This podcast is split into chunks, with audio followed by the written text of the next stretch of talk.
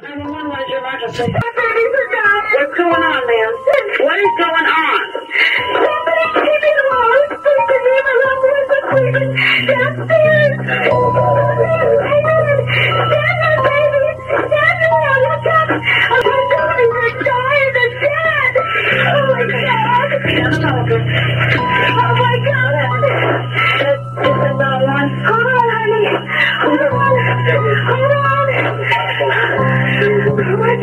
Oh my God.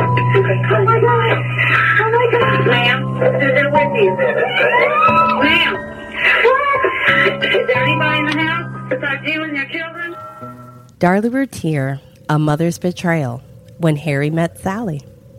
The last episode, we explored the gruesome case of a mother on death row, the murders of her two children.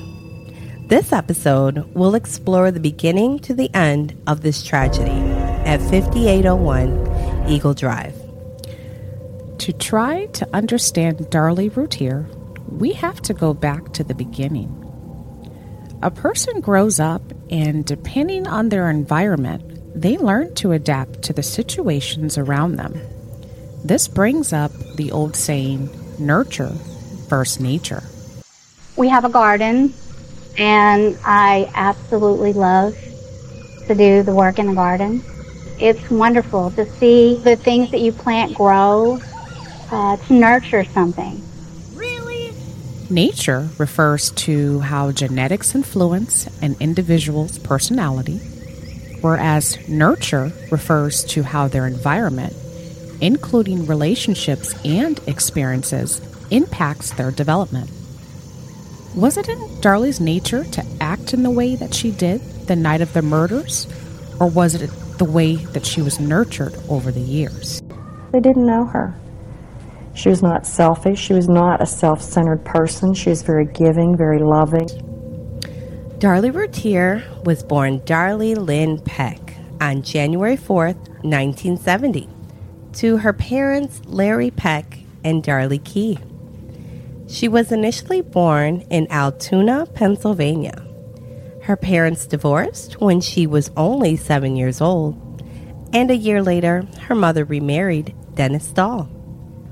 When Darlie was a teenager, along with her parents, her two stepsisters, and her two sisters, they relocated to Lubbock, Texas.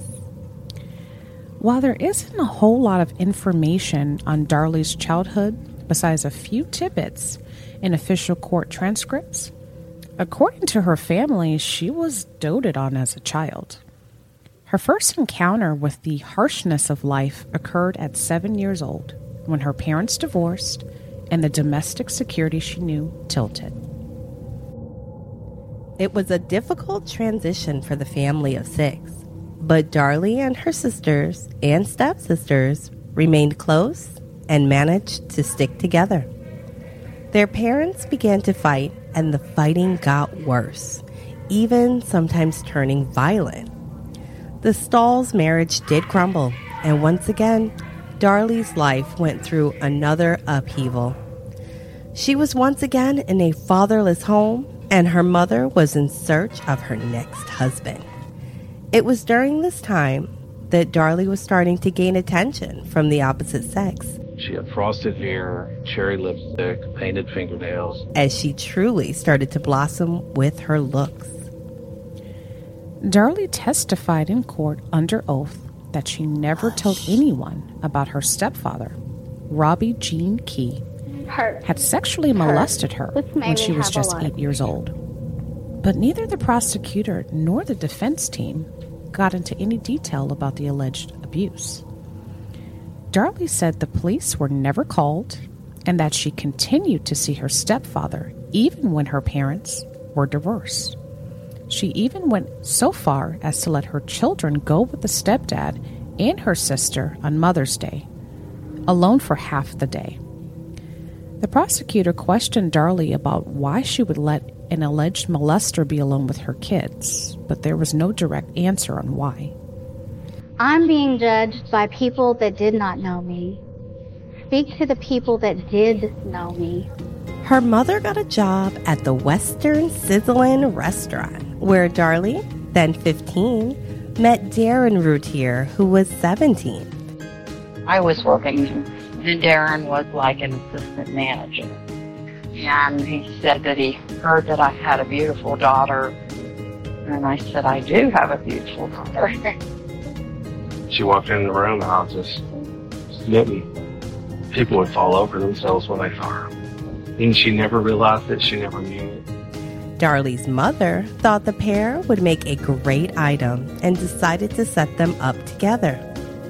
Darlie's mother found Darin to be bright, good looking, and ambitious. It was love at first sight for Darlie and Darin, and things steamed up quickly between the two.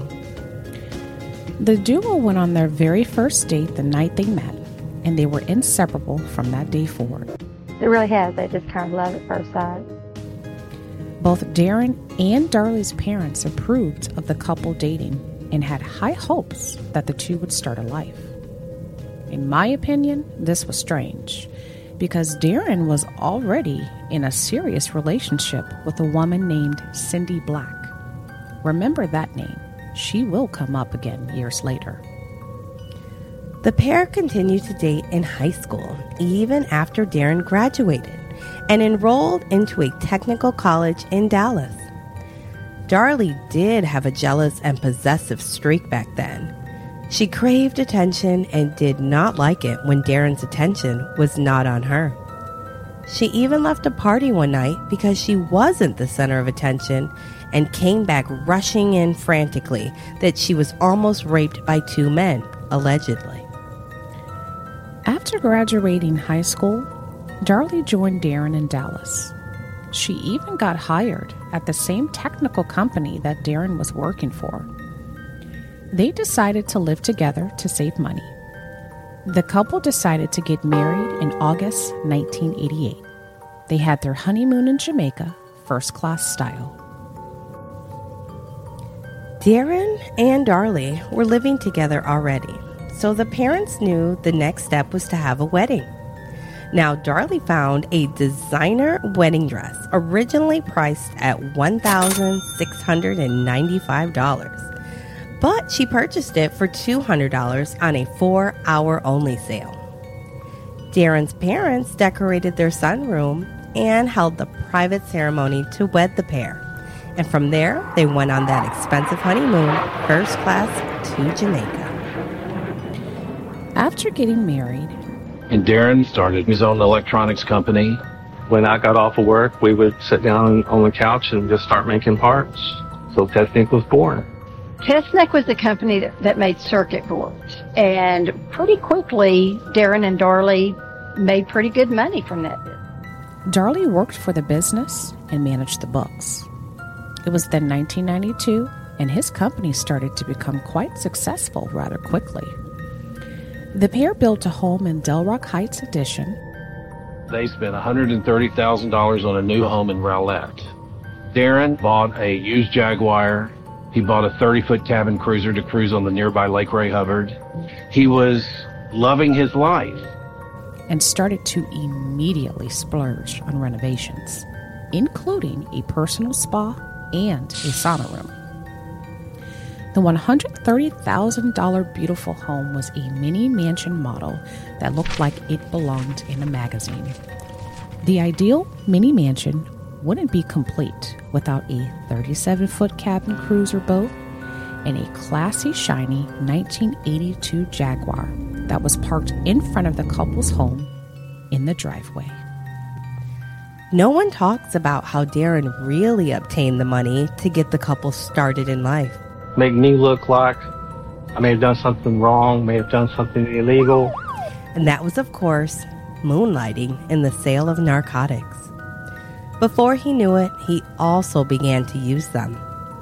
The person Darin was supposedly involved in with these illegal transactions was no one other than Officer Jimmy Patterson's son, who had a criminal background. About a year after they married, they welcomed their first child, Devin. Wow, way to go, Devin! I believe she got pregnant on her honeymoon because she had Devin right about nine months later. Two years later, they welcomed another son, Damon. Say hi, Diamond. Hi. followed by their only surviving child, Drake. The Routiers were living their best life and gave off that picture of a perfect family portrait. The couple was most definitely living beyond their means, especially Darlie, who was now so fixated on materialistic and tangible items. This is the house. Isn't it wonderful? She continued to spend big money on jewelry, clothes, and even got double E breast implants to copy that image of the perfect girl living in the perfect world. She would purchase revealing clothes to gain the attention of onlookers. I don't think she was as doting as people said she was. I don't. She's not so much doting on her kids as she's doting on herself. Who goes out and spends two thousand dollars on a breast? That was one of the things that really caught our attention. To the outside world, the couple was enjoying their success, but behind closed doors, their bank account said otherwise.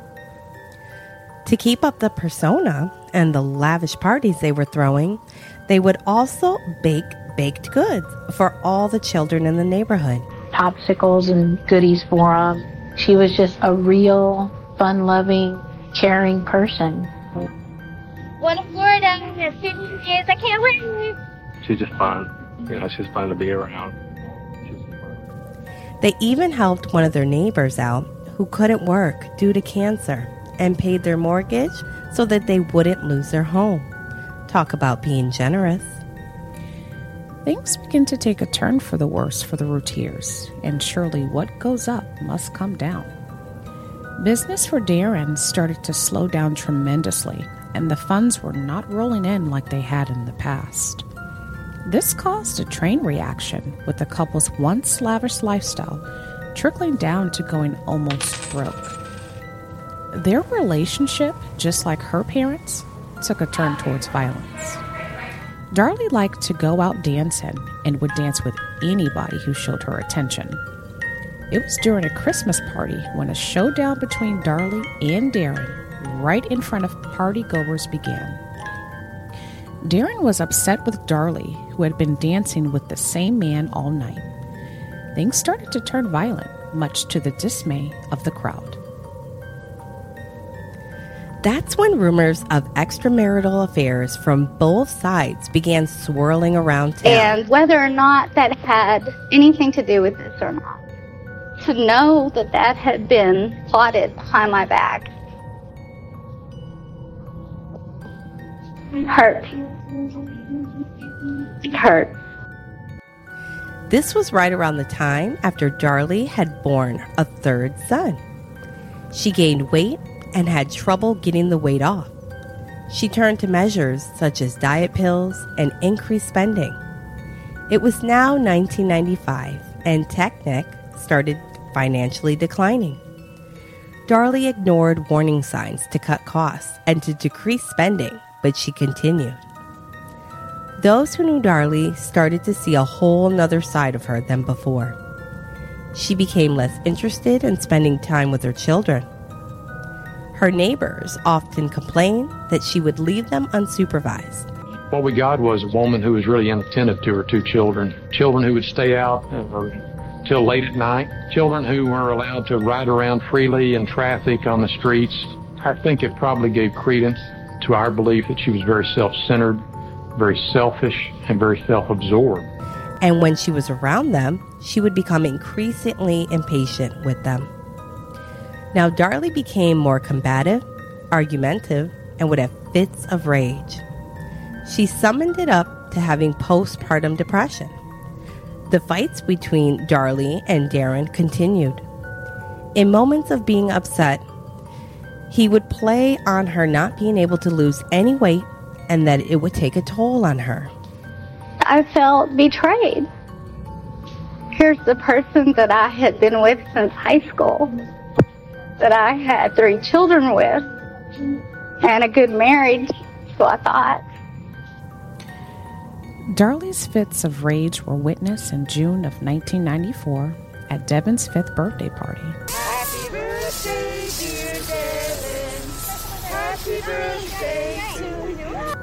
Among the guests was Elaine Schwarmer. Elaine lived two streets over and would have day dates with her and the Routiers. Elaine testified at trial that she and the other party guests were all enjoying themselves at the party. It was a community picnic style birthday party with just pinatas to bust, some water balloons, water guns, and lots of food. A water fight broke out, and the children and adults began to spray one another. Everyone was pretty wet from all the water, and Darlie even mentioned for everyone to stop. Stop it! Someone sneaked in a squirt, and then someone else, and the water fight picked right back up. Devin sprayed Darlie, and she got really mad about it. She immediately grabbed a piece of birthday cake off the table and shoved it right into his face. When asked by the prosecutors to describe specifically how Darlie did that, Eileen stated and was quoted Darlie had grabbed his head and reached for the plate off the table and shoved the two together and said that he deserved it. Now, Darin testified on the stand his version of that incident. He said that Devin was squirting everyone with a water gun from the party, a big one, one that holds a half a gallon, but that he didn't want anyone squirting him. Darlie cautioned No. him about squirting her or the cake, and he went ahead and did it anyway. She grabbed a little piece of icing and smeared it across his face. He stated that everyone thought that was pretty funny. Now, who do you believe? Darlie would randomly write in a journal. There would be many times that she wrote daily, and then there would be times there would be a long absence. On May 3rd, 1996, she became extremely suicidal and wrote in her diary Devin, Damon, and Drake. I hope you will forgive me for what I am about to do. My life has been such a hard fight for a long time, and I just can't find the strength to keep fighting anymore. I love you three more than anything else in this world, and I want all three of you to be healthy and happy, and I don't want you to see a miserable person every time you look at me. I. It ended at I. Now, there are several different accounts when it comes to Darlie and her journal entries about her potential suicide attempt. Darin testified that Darlie had called him between 2 p.m. and 2:30 p.m. on May 3rd, 1996, stating that she was having a hard time with the kids and that he needed to come home. Darin stated that he told Darlie that he was extremely busy and that he would see her later. Darlie then stated to him, You'll see me. When she said that, he felt like he needed to go home, so off he went. Darin said that when he came home, Darlie was laying on the bed, baby Drake was in his crib, and Darlie was crying and writing in her journal. He asked her what was wrong and that she needed to spend more time with the kids, and that she didn't want him to be a workaholic like how his father was. The prosecution asked Darin if Darlie had any sleeping pills, and Darin did confirm that she did, but he didn't think she was serious enough to commit suicide. And he felt like if it was serious, he would have gotten her help.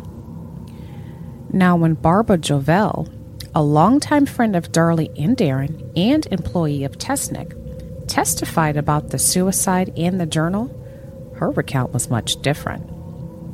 Barbara testified that Darlie told her that she had pills and that they were actually out of the wrapper and was going to actually take them while crying, writing in her journal when Darin walked in. She didn't want him to know about the pills, so she hid them under the bed. The couple's dog, Domain, grabbed the wrappers with the pills, and that's how Darin found out. Darlie told Barbara at one point of the conversation that sometimes she just wanted to end it all. Barbara then stated that Darlie was supposed to take the children to Lubbock after talking with Darin about getting help.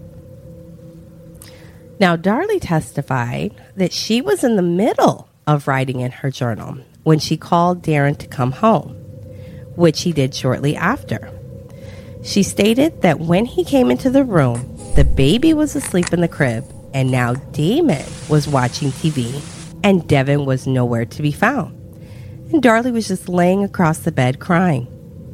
She had her journal on the bed, but it was closed.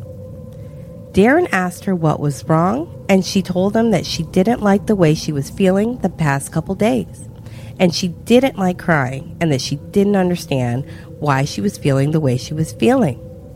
She then testified that she told Darin she wrote in her journal, and then he started crying, which made her cry again, and they both cried together for a couple of minutes. There were several psychiatric doctors that testified for both the prosecution and defense team who were called to give their expert opinions about Darlie. Among those professionals was Dr. Richard Coons, a medical doctor as well as a board certified psychiatrist. His job is to evaluate people that are charged with crimes to determine whether they are competent to stand trial and whether they were sane at the time of the crime. Dr. Coons was asked on the stand to give his knowledge on memory and how it relates to the forensic field. He stated that memory is made up of data and that the actual data can come from you either dreaming it up yourself, someone can suggest it to you, or it could be an actual memory or a distorted memory of what actually happens when faced in a traumatic experience. You know I didn't sleep through that. I mean, how would anybody sleep through something? But yet you say you don't remember. But I don't remember. Can you imagine waking up out of your sleep with a man attacking you? Well, what do you think happened then if you can't remember but you don't think you slept through it? I think that. uh, It can also cause disassociation and temporary amnesia. I miss him so much. I swear I did not murder my children. I swear. If this doesn't fit Darlie, then I don't know what does, because in her interviews, she kept saying repeatedly, If I did it, I don't remember. So just think about it. If she was so angry at Darin that night and she stabbed her kids, and from there she was so shocked at what she did, it's possible that her body would naturally go into shock and have traumatic amnesia. Dr. Coons did refer and mention filicide, and that Dr. Philip Resnick published research on filicide in 1969 and stated that there were five main motives for filicide, including altruistic, fatal maltreatment, unwanted child, acutely psychotic, and spousal revenge. Dr. Lisa Clayton, a physician and forensic psychiatrist, spent many, many hours with Darlie, her family, and listened to the 911 tapes and read the journal entries. She believed that Darlie didn't fit any of the categories of mothers killing their children. I've never had a mental illness. You don't just snap and become crazy and then snap back and you're normal. That's not even plausible. and didn't believe that while writing in her journal, it was not a direct attempt at killing herself, but that it was a suicide letter, meaning that when she said suicidal, she meant to go to sleep and never wake up. Basically, Dr. Clayton doesn't consider that a suicidal verse of someone who had it would have been planned. Dr. Clayton was quoted saying, They are for sure going to act on it, but us medical professionals call it suicidal ideation. It was a cry for attention and help from her husband because she didn't complete the note. Now, it says that it's more of someone saying that I want you to realize how bad I'm feeling and I want you to help. Here it is a defense witness clearly stating that this was another cry for attention. A month later, all hell would break loose in the wee early morning hours at 5801 Eagle Drive, and things for the your family would never be the same. Now, this is Killer Lashes with Tati and Asha. Stay tuned to next week's episode, but before we leave, we want to know Was Darlie really just a true gold digger, or was she really going through postpartum when spending the family money? Now, was she on more than just diet pills due to her erratic behavior?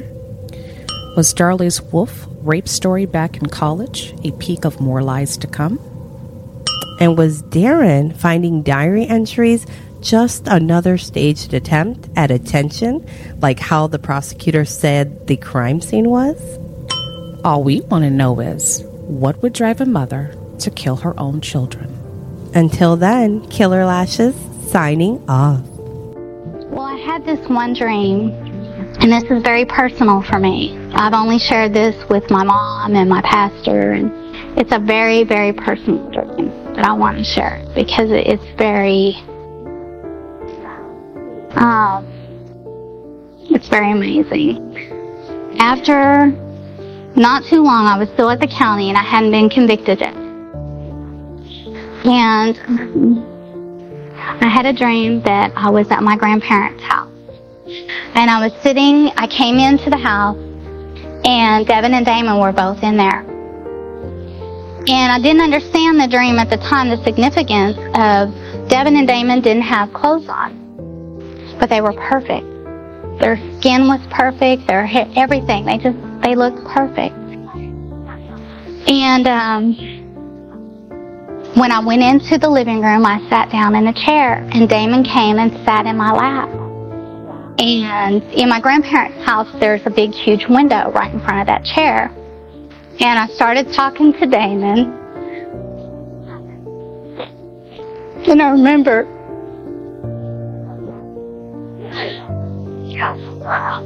I was looking at him and he looked so perfect. He just was just glowing. He was just, and he was smiling. And I said, I remember saying, you know, baby, I miss you. And he didn't say nothing. He just kept smiling at me. And I said, I kind of got sad for a minute. And I said, you know, why did you have to leave me? And he just kept smiling at me. And then I just, you know, I just was taking in his beauty. And I said, are you with Jesus? And he just smiled so big. And, um,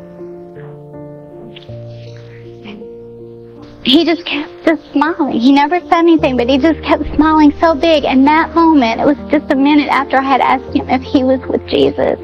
This bright white light that was so bright, I couldn't even, it, was like a blinding light, filled that whole room, that whole window that was right there in front of the chair, filled the whole room. I woke up instantly. I felt like that was God's way of giving me a comfort to know that they are with Him.